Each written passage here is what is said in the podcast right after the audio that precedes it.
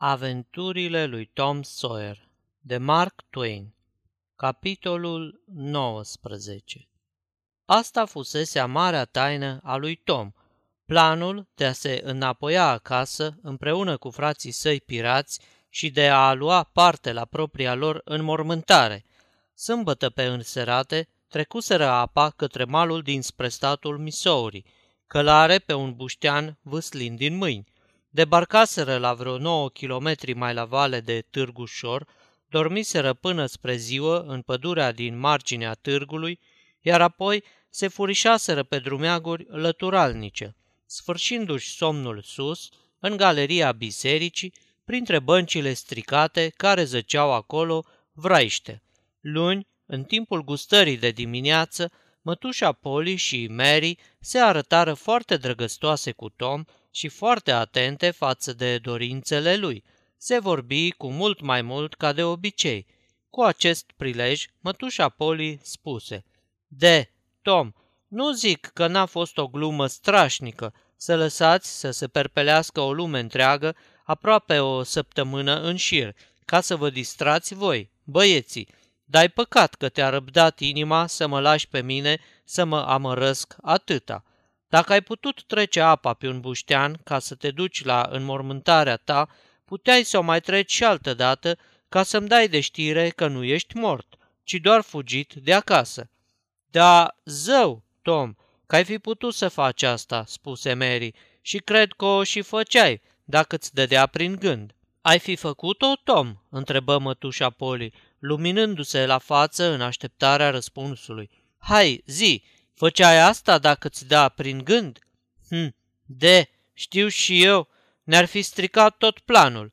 Tom, eu credeam că atâtica ții și tu la mine, spuse mătușa Poli cu glas mâhnit, care îl făcu pe băiat să se simtă prost. Tot era ceva, dacă te gândeai măcar la una ca asta, chiar dacă până la urmă să zicem că nu o făceai. Lasă, mătușică, nu-i nimic, nu-ți fă inimă rea din atâta lucru, sări Mary. Nu știi cât de zăpăcit e Tom? Totdeauna se pripește și de aia nu-i dă prin gând să facă ce trebuie. Cu atât mai rău, lui Sid i-ar fi dat în gând și nu numai atât, dar Sid chiar că ar fi venit să-mi dea de știre. Tom, când o să-ți aduci aminte, odată și odată o să fie prea târziu și o să-ți pară rău că n-ai ținut mai mult la mine și că nu te-ai purtat mai bine, când ți-ar fi fost atât de ușor. Mătușico, de ce vorbești așa? Știi foarte bine că țin la tine, spuse Tom. Aș ști mai bine dacă ai dovedi-o prin purtările tale. Acum îmi pare rău că nu mi-a dat prin gând, zise Tom, cu glas de căință. Dar să știi că într-o noapte te-am visat. Tot e ceva, nu? Mare lucru nu e, să viseze știe și cotoiul, dar tot e mai bine ca nimic. Și ce ai visat? Uite, miercuri noaptea am visat că tu ședeai colo lângă pat și Sid ședea pe lada de lemne și Mary alături de el. Așa și ședeam, așa ședem totdeauna. Îmi pare bine că în visele tale ți-ai adus aminte măcar de atâta lucru. Și mai visam că era aci și mama lui Joe Harper. Ce vorbești? Chiar că a fost aci. Și ce ai mai visat? A, o groază, dar acu abia mai mi-aduc aminte. Ei, haide, încearcă să-ți amintești. Nu poți. Parcă mi se pare că vântul, vântul era să se stingă... Silește-te și-ți amintești, Tom. Gândește-te bine. Adevărat că vântul era să stingă ceva. Hai spune, ce? Tom își apăsă degetele pe frunte, o clipă plină de înfrigurare și apoi spuse, Acu știu, acu știu, lumânarea era să o stingă. Aceasta este o înregistrare Cărțiaudio.eu. Toate înregistrările Cărțiaudio.eu sunt din domeniul public. Pentru mai multe informații sau dacă dorești să te oferi voluntar, vizitează www.cărțiaudio.eu. Doamne, fieți milă de păcatele noastre! Hai, Tom, zi înainte! Și mi se pare că atunci ai zis așa, dar ce s-a întâmplat? Ușa aia mi se pare că s-a... Hai, zi, Tom! Stai, lasă-mă să-mi aduc aminte. Lasă-mă numai nițel. Da, da, ai spus că ți se pare că s-a deschis ușa. E adevărat, cum stau acu aci, așa am spus. N-am spus așa, Mary? Hai, zi. Și atunci, și atunci, de... Parcă n-aș fi chiar așa sigur, dar parcă mi se pare că l-ai trimis pe Sid să... să... Ai? Ai? Haide, zi! Ce l-am trimis pe Sid să facă? Ce l-am trimis pe Sid să facă, Tom? Ce l-am trimis să facă? L-ai trimis să... L-ai trimis... Uh, da, l-ai trimis să închidă ușa. Doamne sfinte, să-mi spuie cineva că nu crede în vise. N-am mai auzit una ca asta de când trăiesc. Trebuie să-i spun numai decât Serenei Harper. Să o văz acu pe unde scoate cămașa cu trâncăneala ei despre superstiții. Hai, Tom, zi înainte. Da, acum îmi amintesc de slușit tot visul. După aia, tu ai zis de mine că nu sunt rău, ci doar poznaș și neastâmpărat și că nu-mi dau seama ce fac. Ca un mânz, parcă ai spus, sau așa ceva. Da, așa am spus. Doamne Dumnezeule, nemaipomenit. Hai, zi înainte, Tom. Și apoi ai început să plângi. Da, da, așa e. N-am plâns eu numai atunci. Ei, și după aia? După aia a început și doamna Harper să plângă și să spuie că așa era și Joe al ei și că îi pare rău că îl bătuse pentru motiv cum ar fi șterpelit smântâna care o aruncase ea cu mâna ei. Tom, să știi că intrase în tine Duhul Sfânt și te făcuse proroc. Da, zău, să știi că așa e. Doamne Sfinte, hai, zi înainte, Tom. După aia, Sid a zis, Sid a zis... Eu nu cred că am zis ceva, spuse Sid. Ba da, ai zis ceva, Sid, spuse Mary. Tăceți din gură și lăsați-l pe Tom să povestească. Spune, Tom, ce a zis Sid? A zis, mi se pare că a zis, că poate mi-e mai bine acolo unde sunt, dar ca să fi fost și eu mai cu minte. Auziți? Chiar așa a spus, cuvânt cu cuvânt. Și tu l-ai repezit. Te cred că da. Trebuie că a fost un înger al Domnului, aci printre noi. Sigur că a fost un înger în vreun ungher. Și doamna Harper a povestit cum a speriat-o Joe copocnitoare și tu ai povestit chestia cu Peter și cu moartea durerilor. Da, da, chiar așa e. Și apoi ați mai vorbit o grămadă, cum căutau oamenii prin apă ca să ne găsească și despre înmormântarea care avea să fie duminică și apoi tu și cu doamna Harper ați plâns una în brațele alteia și apoi ea a plecat. Chiar așa a fost, chiar așa a fost. E adevărat, precum stau aci pe locșorul ăsta. Tom, de față să fi fost și nu puteai să spui mai ai domă. Și apoi, hai, zi, Tom. Și apoi se făcea că te rugai pentru mine. Te vedeam și auzeam fiecare cuvințel pe care îl rosteai. Și apoi te-ai culcat. Și eu eram atât de mâhnit că am scos din buzunar o coajă de sicomor și am scris pe ea. Nu suntem morți, ci doar am plecat să ne facem pirați. Și am pus coaja pe măsuță lângă lumânare și când m-am uitat la tine, era atâta bunătate pe fața ta, cum dormeai așa, că se făcea că m-am apropiat și te-am sărutat pe gură. Zău, Tom, zău că m-ai sărutat! Toate ți le iert pentru asta!" Și se repezi să-l îmbrățișeze pe băiat, strângându-l la piept, mai să-l înnăbușe, pe când el se simțea cel din urmă dintre păcătoși. Foarte frumos din partea lui, cu toate că n-a fost decât un vis, bombăni Sid ca pentru sine, dar destul de tare ca să fie auzit. Taci din gură, Sid, omul face în vis ce ar face și treaz. Uite colea, un măr mare, domnesc, pe care îl păstram pentru tine, Tom, la caz că te mai găsesc. Acu, hai și du-te la școală. Sunt recunoscătoare bunului Dumnezeu, părintele nostru al tuturor, că te am iarăși lângă mine, carele, îndelung răbdător, este și iertător cu cei ce cred în el și ascultă poruncile.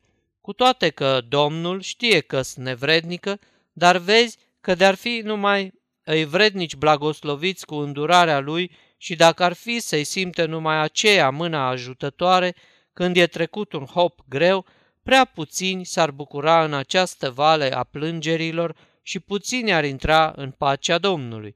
Când va să vie noaptea cea lungă, hai, duceți-vă, Sid, Mary, Tom, cărați-vă, destul m-ați bătut la cap. Copiii s-au dus la școală, iar bătrâna la doamna Harper ca să povestească visul minunat al lui Tom.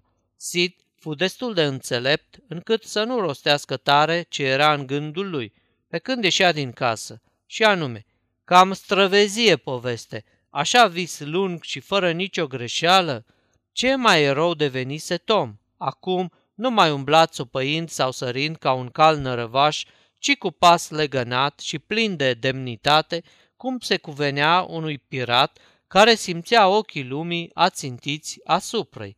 Vezi bine că așa era. Încerca el să nu dea atenție privirilor și vorbelor care se schimbau când trecea el, dar le sorbea cu nesați și toate îl ungeau la inimă.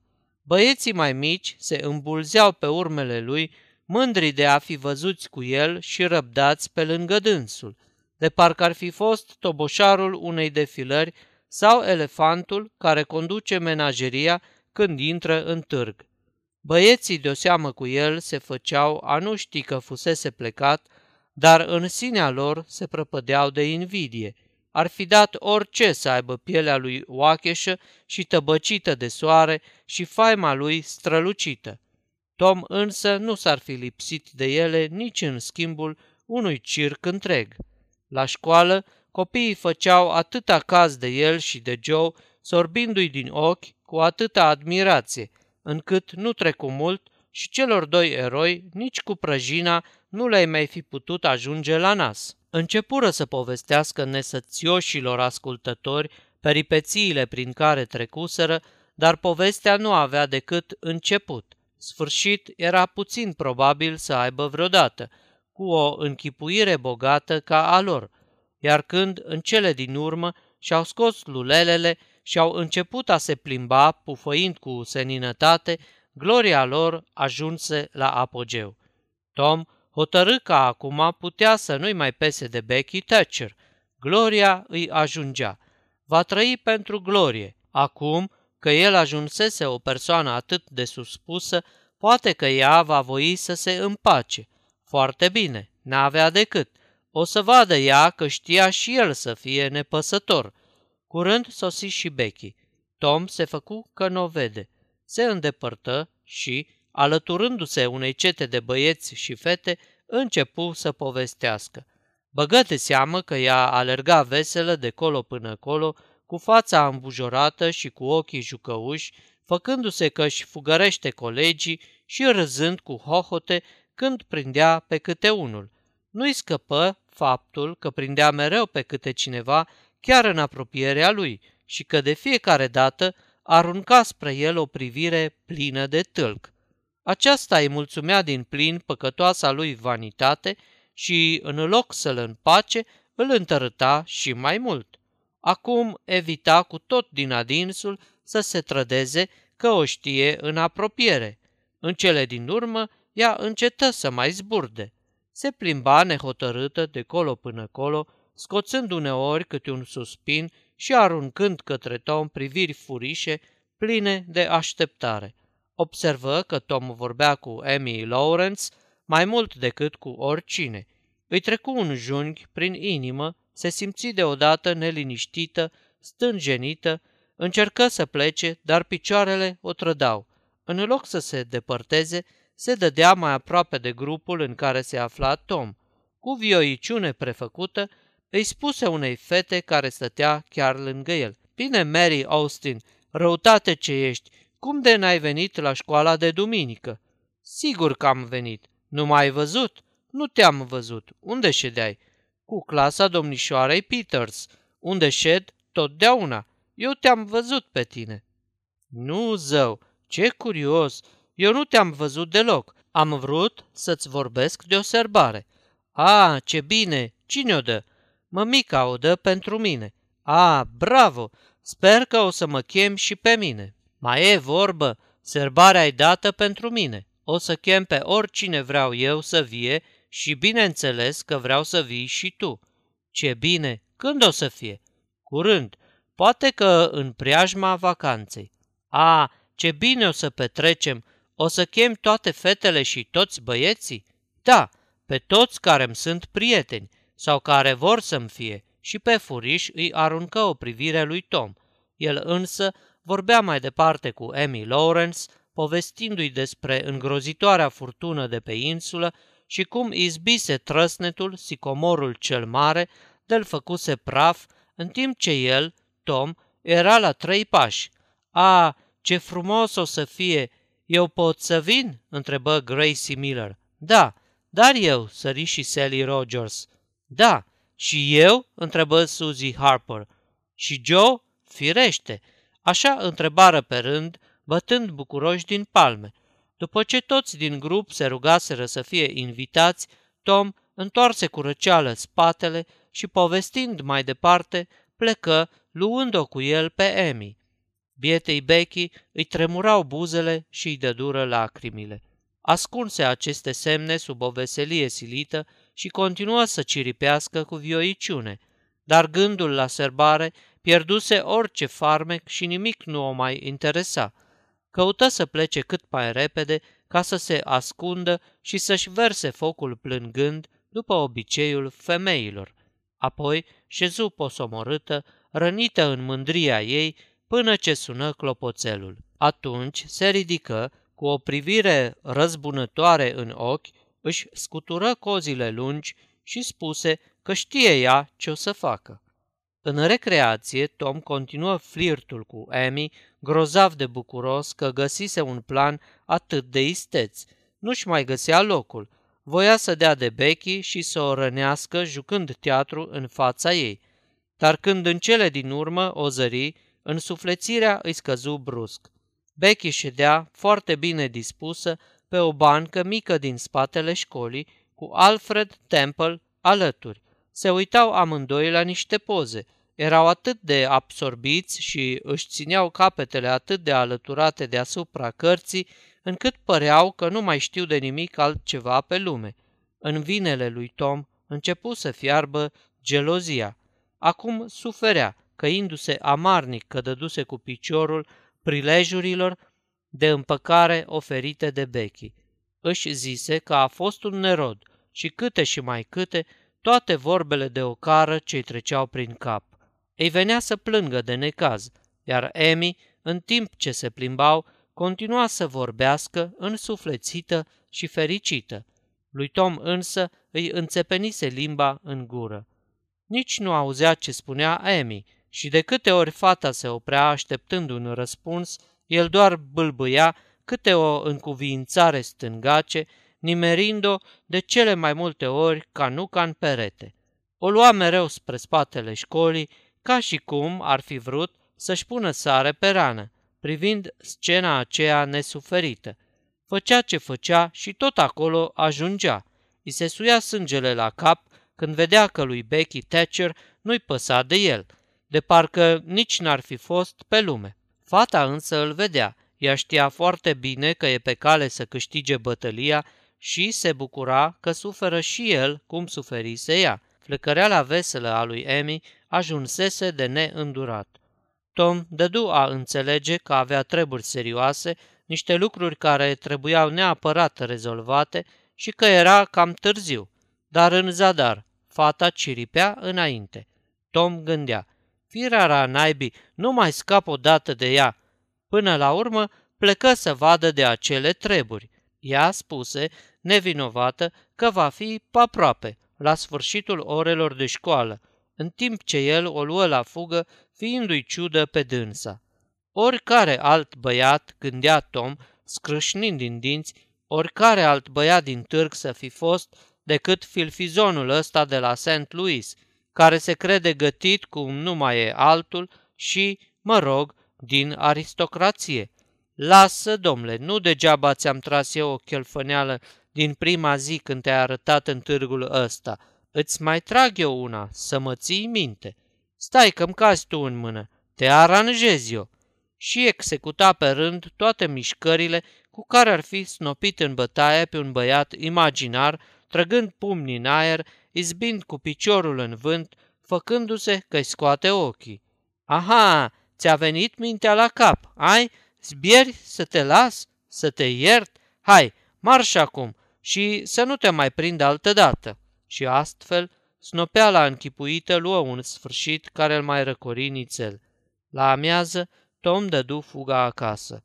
Nu mai putea îndura recunoscătoarea fericire a lui Emi, iar cealaltă nefericire îi amăra și mai mult sufletul.